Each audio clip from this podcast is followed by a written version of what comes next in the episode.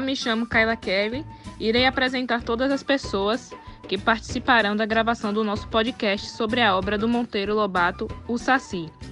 Temos então Alice Pereira, Lívia Ramos, Fernanda Ferreira, Lavínia Vieira, Charles de Oliveira e eu, Kayla Kelly. Somos do terceiro ano I do Colégio SESI de Jalma Pessoa. Vamos começar? Olá, eu sou Alice e hoje eu vou falar um pouco sobre o famoso personagem Saci Pererê, ou simplesmente Saci. Bom, é um menino negro e travesso que fuma cachimbo e carrega uma carapuça vermelha que lhe concede poderes mágicos. Uma das importantes características desse personagem é que ele possui apenas uma perna.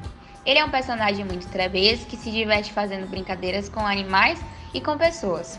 Suas principais travessuras são trançar o cabelo dos animais durante a noite, fazer sumir objetos e ainda assobiar de uma maneira muito aguda para assustar os viajantes. Reza a lenda que ele costuma atrapalhar os trabalhos das cozinheiras, trocando os recipientes de sal e açúcar e fazendo-as queimar comida. O Saci é uma das figuras mais marcantes da cultura e do folclore brasileiro. Cada vez mais vem se discutindo a, re a respeito da imagem transmitida pelo personagem.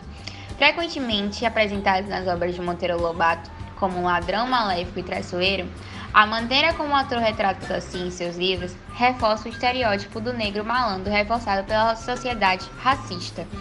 Muitos afirmam que o conceito do personagem pode e precisa ser modificado, de forma que o racismo não influencie em sua construção. Oi, oi, eu sou Lavínia e falarei um pouquinho sobre o tio Barnabé. Ele é um homem da roça que mora nas propriedades de Dona Benta, com o consentimento da boa senhora, onde ajuda nas diversas tarefas do sítio. Ele é um negro velho que vive fumando cachimbo e sabe tudo, absolutamente tudo, sobre a floresta, o folclore as, as, e superstições. Ele é um grande amigo de Pedrinho e foi ele que ensinou a pegar um saci. O seu nome completo é Barnabé Semicúpio da Silva. Ele é um senhor sempre alegre que adorava contar histórias, principalmente do folclore brasileiro, junto com seus amigos do sítio, com o intuito de protegê-los do seu inimigo. Fascinado em pescar e conversar, uma pessoa muito honesta, com um único objetivo que era agradar a Dona Benta. Tio Barnabé Apesar de ser descrito como sábio, ele é representado com vestimentas velhas, destacando a ideia de passar por necessidades. Além disso, a obra limita a representatividade negra ao papel do secundário, fazendo com que o personagem ele seja vítima de falas erradas e do analfabetismo. Oi, eu sou a Lívia e com base no que Alice e a Lavínia falaram a respeito dos personagens do Monteiro Lobato, o Saci Pererê e o Tio Barnabé, podemos perceber que através de suas características, sejam elas físicas ou até de suas próprias personalidades, há um racismo estrutural presente em ambos. Partindo desses dois personagens, a gente fez esse podcast com o intuito de analisar criticamente comparando esses dois personagens com o nosso escolhido, o Homem-Aranha do Aranha Verso.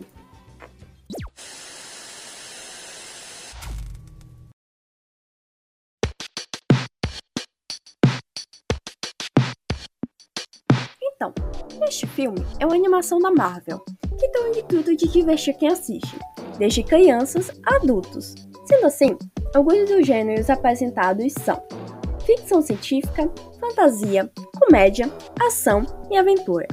Ele tem como personagem principal um garoto negro chamado Miles Morales, que mora no Brooklyn, bairro que é apresentado na ficção com as mesmas características da realidade. O filme começa com nosso garoto tendo que ir para sua nova escola fora do Brooklyn, após passar por um exame em um colégio elitizado.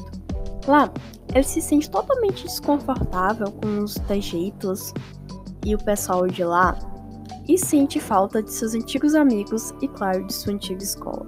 Chateado com toda essa situação, ele foge do dormitório pela noite e vai procurar o seu tio, o seu familiar que ele sente maior apreço. E nisso, eles vão fazer arte em grafite nas ruas da cidade.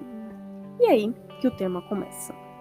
Enquanto ele está desenhando, ele acaba sendo picado por uma aranha radioativa e acaba ganhando os mesmos poderes do Homem-Aranha de sua cidade. Tentando procurar respostas para tudo aquilo, ele acaba indo encontrar o Homem-Aranha, só que infelizmente ele acaba com a grande missão dada por ele antes de ser morto pelo inimigo. Extremamente assustado, ele foge com a ajuda de seus novos poderes para que o inimigo não o achasse. Totalmente confuso com toda aquela situação, ele acaba indo visitar o túmulo do seu ídolo após o acidente.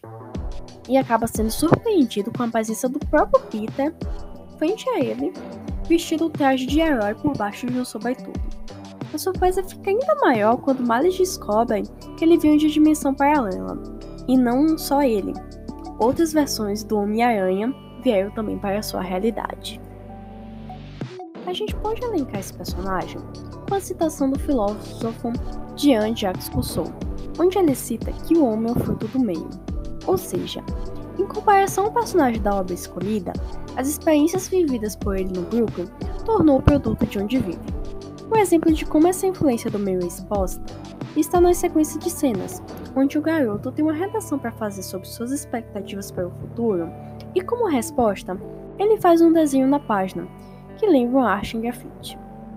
Dessa forma, pode-se dizer que o apreço do Miles por aquele formato de arte é feito dos outros grafites que ele via em sua rua, como também influência de seu tio, que sempre levava as ruas pela noite para fazer em suas artes. Outro exemplo, que vai ser discutido posteriormente ao longo do podcast, é o seu senso de justiça herdado pelo pai policial, como também a sua responsabilidade e empatia pelas outras pessoas que estão ao seu redor, ele vai salvar ao longo da longa-metragem.